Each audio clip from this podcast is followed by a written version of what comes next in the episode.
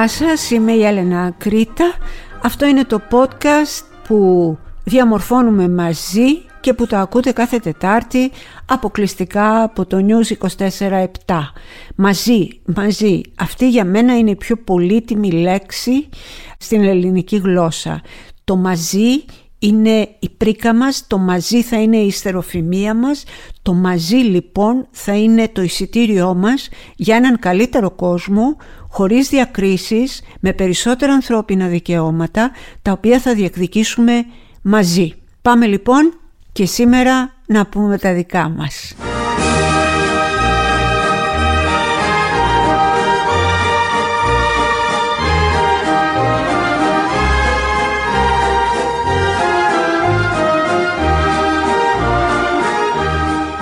Το βραβείο «Σκατόψυχος της εβδομάδας» ε, δίνεται δικαιωματικά, πανηγυρικά και μετά πολλών επένων στον κύριο Γιώργο Σανταμούρη, πρώην πρόεδρο του Λιμενικού Ταμείου Τίνου Άνδρου, που χαρακτήρισε τα άτομα με αναπηρία, σφάλματα της φύσης, καταραμένα από το Θεό. Κατηγόρησε νομίζω κάτι, δεν έχω καταλάβει, έγινε κάτι μέσα στο Δημοτικό Συμβούλιο και υποστήριξε αυτός ότι, και επιλέξει να σας το πω, απευθύνεται στο ε, Δημοτικό Συμβούλιο και απαντώντας σε ένα θέμα σχετικό είπε προσέξτε, τη λέξη, δικό του είναι αυτό, αμαία δεν την επινόησα εγώ, αυτή υπάρχει.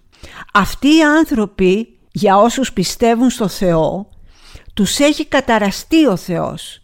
Για όσους δεν πιστεύουν, η φύση έχει κάνει τα σφάλματά της. Δεν φταίω εγώ. Τι κάνει τώρα ο Θεός του κυρίου Σανταμούρη; Ο Θεός του κυρίου Σανταμούρη είναι ένας άθλιος τυπάκος ο οποίος είναι εκεί ψηλά και κάθεται και μας κοιτάει και όποιος δεν τηρεί τις προδιαγραφές που έβαλαν οι Σανταμούριδες αυτού του κόσμου, δηλαδή ξέρω εγώ, να είσαι τέλειος, ψηλός, λευκός, ξανθός, πλούσιος, υγιής, να παίζεις τένις. Αυτοί είναι οι απολύτως αποδεικτοί που θα κάτσουν στην αγκαλιά του Θεού. Όμως, οι άνθρωποι που έχουν αμετι... ε, αναπηρία, όχι, αυτοί είναι σφάλματα. Αυτοί είναι καταραμένοι. Είδε δηλαδή ο Θεός από πάνω έναν άνθρωπο ο οποίος είναι σε ένα καροτσάκι ή έχει οποιοδήποτε πρόβλημα για X λόγους και είπε «Εσένα σε καταριέμαι». Εγώ δεν ξέρω αν υπάρχει Θεός, κύριε Σανταμούρη. Αυτό που ξέρω είναι ότι αν υπάρχει Θεός και αν ο Θεός καταργέται τους ανθρώπους, εσείς λογικά πρέπει να έχετε εισπράξει μία κατάρα δυσθεώρητη. Από εδώ μέχρι τους 7 ουρανούς όπου είναι και ο οίκος του Θεού. Άνθρωποι σαν εσάς δεν έχετε κανένα δικαίωμα να δηλώνετε καλοί χριστιανοί, άνθρωποι σαν και εσάς δεν έχετε κανένα δικαίωμα να πηγαίνετε και να ανάβετε τα κεράκια σας, να κάνετε τα εικονίσματα και τα προσκυνήματά σας όταν θεωρείτε το συνάνθρωπό σας, τον άνθρωπο που είναι δίπλα σας ή που είναι και στην οικογένειά σας ακόμα. Δεν τολμώ να κάνω την κλασική ερώτηση τι θα λέγατε αν κάτι τέτοιο μπορούσε να συμβεί, κάποιο είδους αναπηρία στο δικό σας το παιδί. Δεν τολμώ να το κάνω αυτό το πράγμα, γιατί δεν μ' αρέσει κιόλας. Αλλά αυτή τη χιδεότητα δεν μπορείτε να την περάσετε έτσι χαλαρά. Από ό,τι ξέρω διαγράφει ο τύπος αυτός και μπράβο τους, αλλά το θέμα δεν είναι εκεί. Εγώ απαιτώ ως πολίτης αυτού του, του τόπου ρε παιδί μου, από την εκκλησία να πάρει θέση σε αυτό. Αυτή η εκκλησία η οποία μας έχει πει τέρατα κατά καιρούς για τους ομοφιλόφιλους, για τους ανθρώπους που χωρίς δικαιώματα, για τους ανθρώπους ε, ενός κατώτερου Θεού. Αλλά από την άλλη μεριά υπάρχουν και σαφώς πολύ φωτισμένοι ιεράρχες. Θέλουν να πάρει θέση, περιμένουν να πάρει θέση και να καταδικάσει αν αυτό τον σκατόψυχο άνθρωπο και τη συμπεριφορά του απέναντι σε συνανθρώπους μας.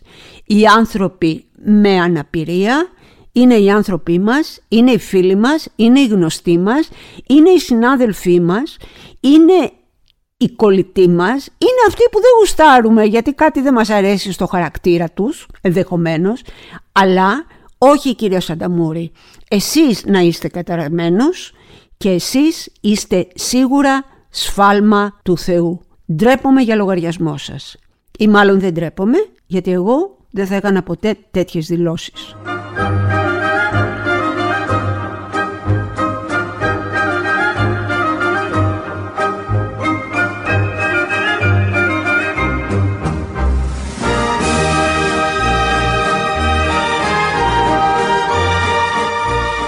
Όπως σας έχω πει και παλιότερα, εγώ με αυτή τη ε, διαδικασία που κάνουμε εδώ παρέα με το podcast θέλω να βρω τη δύναμη και το κουράγιο να σας εκμυστηρεύομαι πράγματα που έχω κάνει και που δεν μου αρέσουν καθόλου για τον εαυτό μου. Δηλαδή ανοησίες, βλακίες, επιπελαιότητες, γαϊδουριές, γουρουνιές, δεν μου φταίνουν τα γαϊδουράκια και τα γουρούνια και γενικά ό,τι δεν...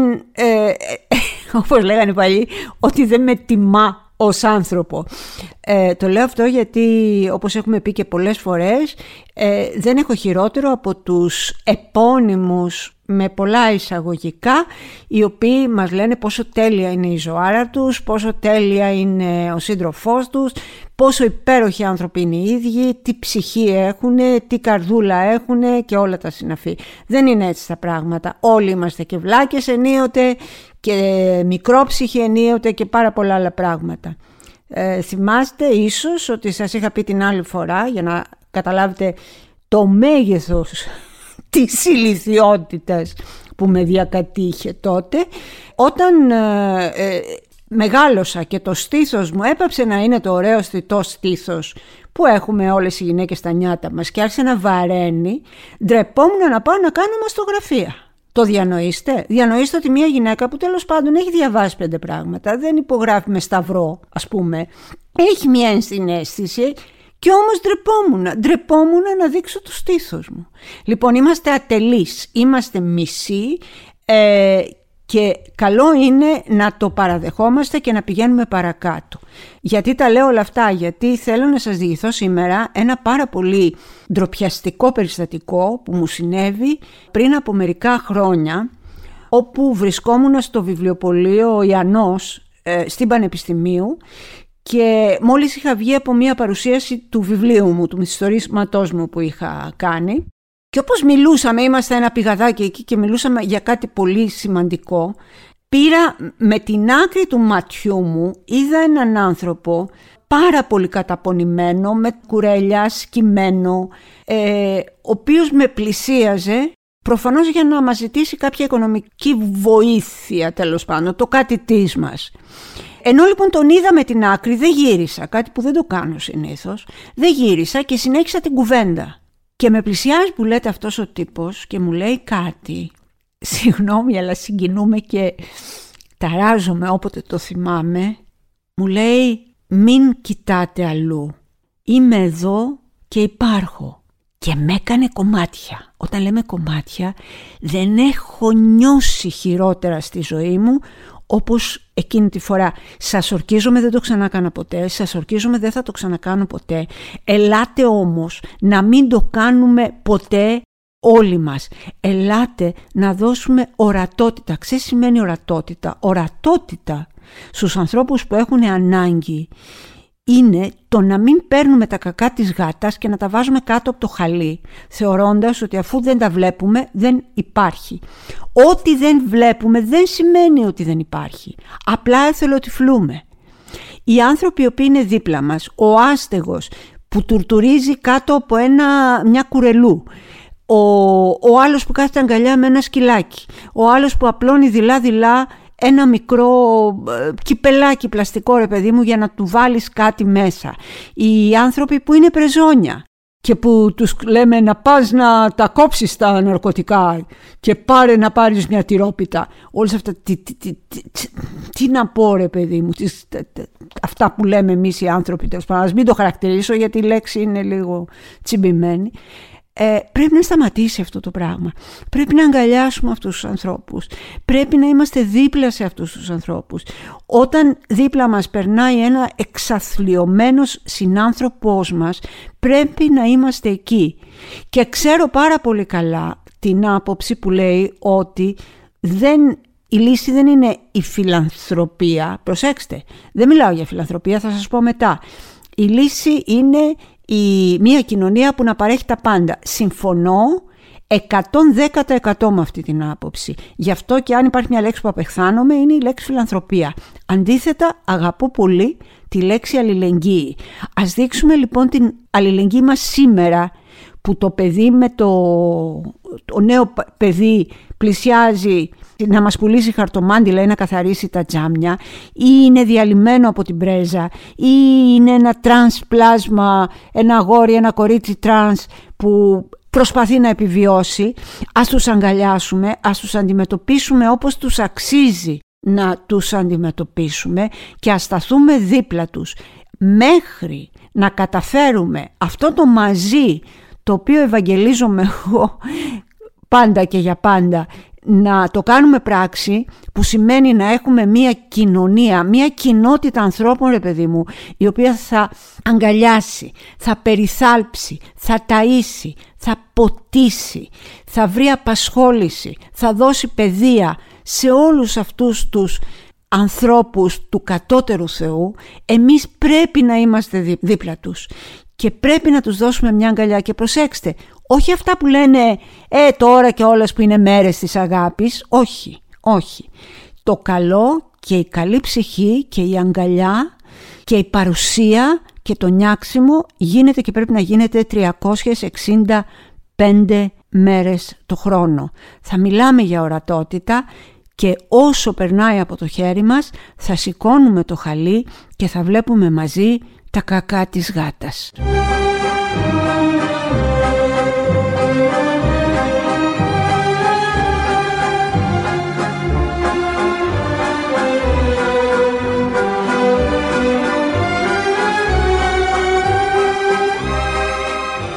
Όταν ακούτε τη φράση «Εγώ δεν υπήρξα θύμα βιασμού γιατί δεν έδινα δικαιώματα», να φεύγετε μακριά.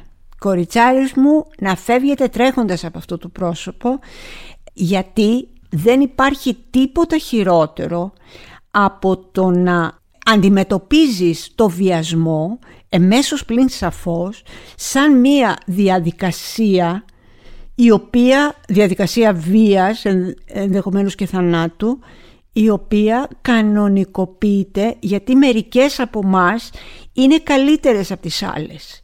Θέλω να μου το προσέξετε πάρα πολύ αυτό το πράγμα. Όταν έρχεται η άλλη και λέει εγώ δεν έπεσα θύμα βιασμού διότι δεν έδινα ποτέ δικαιώματα, σημαίνει είμαι ανώτερη σου. Είμαι καλύτερη σου. Δεν είμαι τσούλα σαν εσένα. Δεν φοράω κοντά σαν εσένα. Έχω καλύτερη προσωπικότητα σαν εσένα. Είμαι πιο τσαμπουκάς από σένα. Ενδεχομένως έχω και την ε, όποια δουλειά όπου μπορεί να πέσεις ε, θύμα σεξουαλικής κατακοποίησης μπορεί να είμαι και υπεράνω γιατί έχω και λεφτά.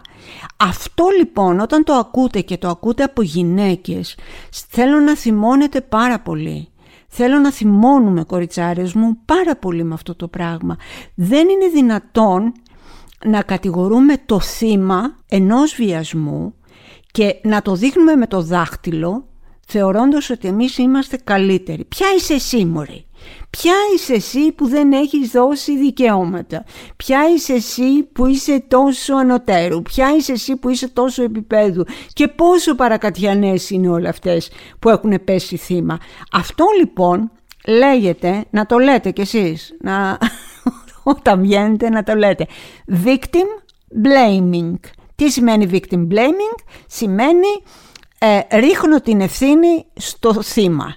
Να μην το κάνετε ποτέ. Οι γυναίκες που τα λένε αυτά έχουν μυαλά συγκαμμένα και δεν αξίζουν ούτε την καλημέρα σας. Και κυρίως μην θεσμοποιείτε το σεξισμό και μη θεσμοποιείτε τη βία. Είναι πάρα πάρα πάρα πολύ σημαντικό γιατί περνάει και ένα ακόμα μήνυμα προς τα θύματα Είμαστε κοντά σας, είμαστε δίπλα σας, χωρίς αστερίσκους, χωρίς ερωτηματικά, χωρίς να ρωτάμε γιατί το είπες τώρα και όχι τότε, χωρίς να δίνουμε λογαριασμό σε κανέναν και για τίποτα, είστε οι αδελφές μας, είμαστε ίδιες, θα μπορούσε να συμβεί και σε όλες εμάς και είμαστε πάντα δίπλα σου και να σκάσουν οι υπεράνω αυτές όλες οι που δεν δίνουν δικαιώματα στη γειτονιά.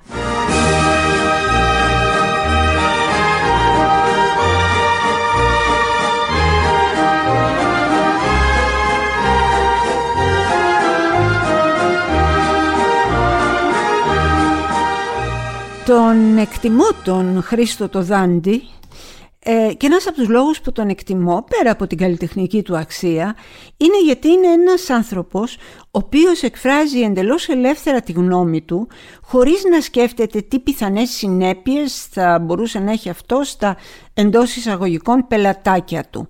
Οι περισσότεροι καλλιτέχνες, καλός ή κακός, φροντίζουν να κρατάνε ίσες αποστάσεις, φροντίζουν να τα έχουν ε, καλά με όλους και αυτό σε ένα βαθμό είναι και κατανοητό και σεβαστό γιατί όχι, είναι όπως είπε ο, ο Καβάφης, είναι μια στάσης, νιώθετε. Είναι λοιπόν μια στάση και νιώθετε, αλλά εμείς εκτιμάμε λίγο περισσότερο αυτούς οι οποίοι βγαίνουν μπροστά και παίρνουν θέση στα πράγματα.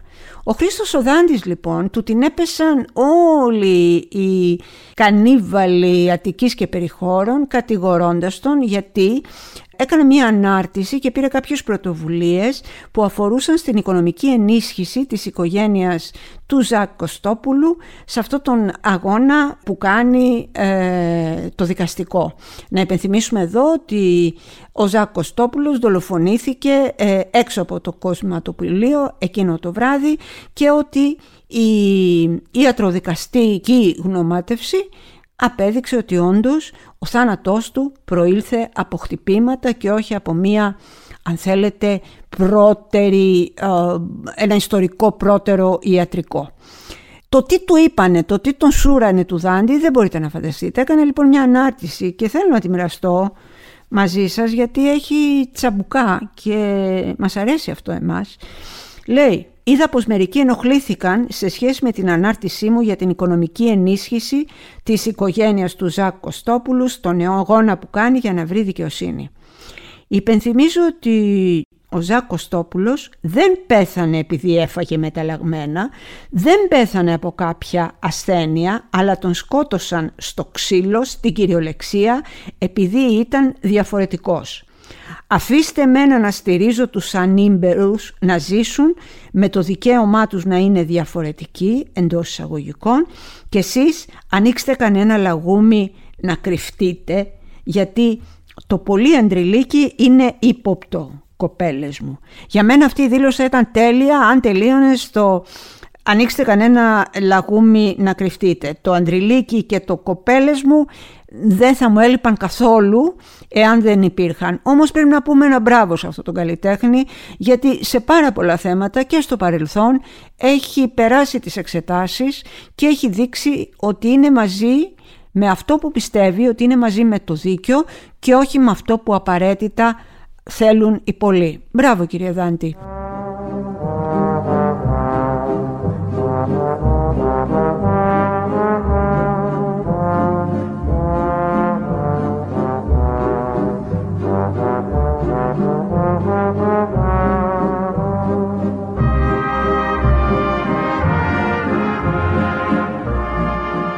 Και επειδή έρχονται και γιορτές, ε, να πάτε οπωσδήποτε στο χειμωνιάτικο Άλσος να δείτε αυτή τη μαγική βραδιά που έχει στήσει ο Σταμάτης Κραουνάκης μαζί με τους συνεργάτες του που είναι ένας και ένας.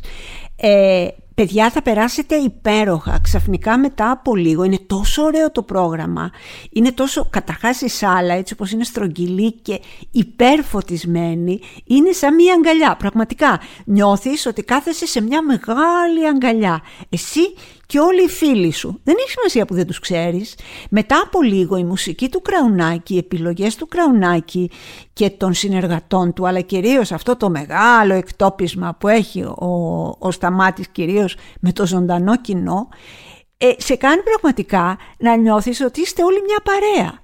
που ενδεχομένως δεν τους ξέρατε ποτέ, ούτε θα τους ξαναδείτε ποτέ στη ζωή σας, αλλά εκείνη την ώρα χαμογελάτε ο ένας τον άλλον, τραγουδάτε μαζί, ε, τσουγκρίζετε ένα ποτήρι. Μα είναι τόσο ωραία η παράσταση, τόσο προσεγμένη, τρεις ώρες με τραγούδια, όχι μόνο ε, του Σταμάτη, αλλά υπέροχα τραγούδια. Μιλάμε από Χατζηδάκη, Θοδωράκη, Γιώργο Μιτσάκη, Θεός ο Γιώργος ο Μιτσάκης, παλιά ρεμπέτικα, παλιά άρχοντο λαϊκά του Μανώλη του Χιώτη, Τσιτσάνης, ό,τι μπορείτε να φανταστείτε, καψουροτράγουδα, υπέροχα καψουροτράγουδα μέσα από την ε, ματιά του καλλιτέχνη του συγκεκριμένου που τον ξέρουμε, αλλά είναι μια βραδιά που πραγματικά εγώ εκείνο το βράδυ για δικούς μου λόγους δεν ήμουν καλά και δεν ήθελα πολύ να πάω γιατί Τέλος πάντων, το έκανα για να ευχαριστήσω κάποιο άλλο πρόσωπο στη συντροφιά μας και γι' αυτό πήγα.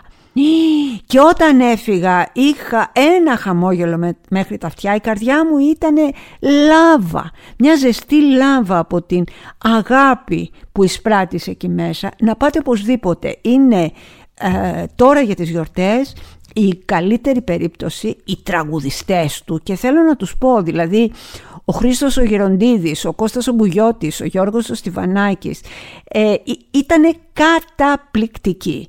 Θα περάσετε υπέροχα πραγματικά. Κάτσε μισό λεπτό να ψάξω να σας πω περίπου και τις τιμές. Είναι η πρώτη πλατεία μπροστά μπροστά μπροστά 25 και πίσω έχουμε μετά 25, 20, 15, 15 ε, και 12. Δηλαδή με 12 ευρώ βλέπεις ένα υπέροχο μεγάλο ε, θέαμα, υπερθέαμα πραγματικά και το ευχαριστιέσαι και φεύγεις και νιώθεις ότι αυτή η ζωή σου έχει χαμογελάσει και είναι λίγο πιο όμορφη. Να πάτε στο Γκραουνάκι, να πάτε στο Άλσο στο χειμωνιάτικο, να με θυμηθείτε θα περάσετε πάρα πολύ καλά.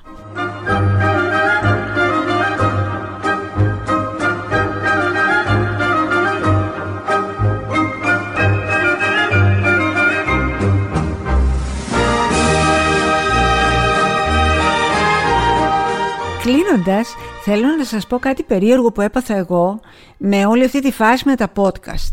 Όταν ε, παρετήθηκα από την εφημερίδα Τα Νέα και έκλεισα το νέο μου συμβόλαιο στο 24 Media που ε, σημαίνει ότι αρθρογραφώ και κάθε εβδομάδα και κάποιες φορές και περισσότερο ε, στο News 24-7 και μέσα στο συμβόλαιό μου, μέσα στους όρους ήταν να κάνω και ένα podcast. Το υπέγραψα με βαριά καρδιά πρέπει να σας πω γιατί είχα πείσει τον εαυτό μου ότι το podcast ε, είναι κάτι το οποίο δεν μου πάει καθόλου. Είναι κάτι το οποίο θα το μισήσω και θα με μισήσει και αυτό. Ε, πριν από πόσο καιρό, πολύ καιρό, είχε έρθει μια μέρα εδώ ο Σταύρος ο Θεοδωράκης, ο φίλος και συνάδελφος και μου είχε προτείνει να συνεργαστούμε στο δικό του PodGR που το ξεκινούσε εκείνη την εποχή. Ε, ενώ είπα ναι στην αρχή, ε, μετά με έπιασε τέτοια φοβία, μετά με έπιασε τέτοια ανασφάλεια, τέτοιο άγχος που ε, την έκανα τύπου στρίβει δια του αραβόνου σε ένα πράγμα και όχι και πολύ κομψά ομολογουμένως γιατί πανικοβλήθηκα. Και τώρα λοιπόν που μου είπε ο CEO μας τέλος πάντων, ο Μάνος ο Χαριανόπουλος ότι ξέρεις κάτι πρέπει να ξεκινήσουμε και το podcast. Το τι γκρίνια, αχ δεν μπορώ, δεν το έκανα, ναι μπορεί να το υπέγραψα στο συμβόλαιο αλλά δεν το θέλω, δεν τα αγαπάω, μα, μα, μύρλα, μύρλα, μύρλα δηλαδή, μη σου τύχει η μύρλα η δική μου ποτέ. Και ξαφνικά έχω πάθει έναν έρωτα. Τρελαίνομαι, δεν βλέπω την ώρα να κάνω αυτό το podcast και να μιλήσουμε μαζί με έναν άλλο τρόπο. Γιατί εγώ όλα αυτά τα χρόνια επικοινωνούσα ε, με τους φίλους, αναγνώστες και τα λοιπά, μέσα από τα κείμενά μου, μέσα από το γραπτό μου λόγο. Αυτό λοιπόν το μπουρου μπουρου το προφορικό που έχει το podcast, αυτό το ότι μια ολόκληρη καινούρια γενιά νέων ανθρώπων με έχει ε, ανακαλύψει μέσα από αυτά. Δηλαδή με πλησιάζουν και μου λένε «Α, δεν σας διαβάζαμε, σας διαβάζουμε τώρα που ξεκινήσαμε να ακούμε το podcast. Το γεγονός ότι έχει αυτή την τεράστια απήχηση και μένει σταθερά στο νούμερο ένα στο Spotify.com αλλά κυρίως το ότι επικοινωνούμε γι' αυτό, ότι μου μιλάτε στο δρόμο ε, γι' αυτό δεν ξέρω, ε, είναι το, είναι το καινούργιο μου παιχνίδι, είναι η καινούργια μου χαρά. Δεν βλέπω την ώρα λοιπόν να έρθει η μέρα που θα ηχογραφήσω το καινούργιο ε, podcast. Και κάτι ακόμα να σας πω, επειδή είπα ότι με βλέπετε στο δρόμο και με σταματάτε, δεν θέλω να μου λέτε αυτό μερικοί. Σας είδαμε, αλλά δεν θέλαμε να σας ενοχλήσουμε. Θέλω να με πλησιάζετε. Αν με βρείτε κάπου, στα μαγαζιά, στο σούπερ μάρκετ, στο δρόμο, στην ε, τράπεζα, οπουδήποτε πάμε όλοι οι άνθρωποι τέλος πάντων, θέλω να με πλησιάζετε και να μου μιλάτε. Το χαίρομαι, το χαίρομαι σαν μικρό παιδί. Ε, Δύο-τρεις βέβαια με έχουν πλησιάσει και με έχουν βρήσει κιόλα, αλλά μην ανησυχείτε, δεν μασάω και αυτό μπορώ να το αντιμετωπίσω μια χαρά. Αλλά να μου μιλάτε, είναι χαρά μου να γνωρίζω τους ανθρώπους που μέσα από τα κείμενά μου και τώρα μέσα από το podcast με αγαπούν και με εμπιστεύονται. Πολύ πολύ μεγάλο ευχαριστώ. Να είστε πάντα καλά. Να αγκαλιαζόμαστε, να φιλιόμαστε όσο μας το επιτρέπει ο κορονοϊός, να είμαστε κοντά ο ένας τον άλλον, να διεκδικούμε κάθε φορά και να κερδίζουμε το δικό μας μαζί. Το μαζί και τα μάτια μας. Σας ευχαριστώ που ήσασταν εδώ και σήμερα και τα είπαμε. Να είστε καλά την επόμενη εβδομάδα πάλι.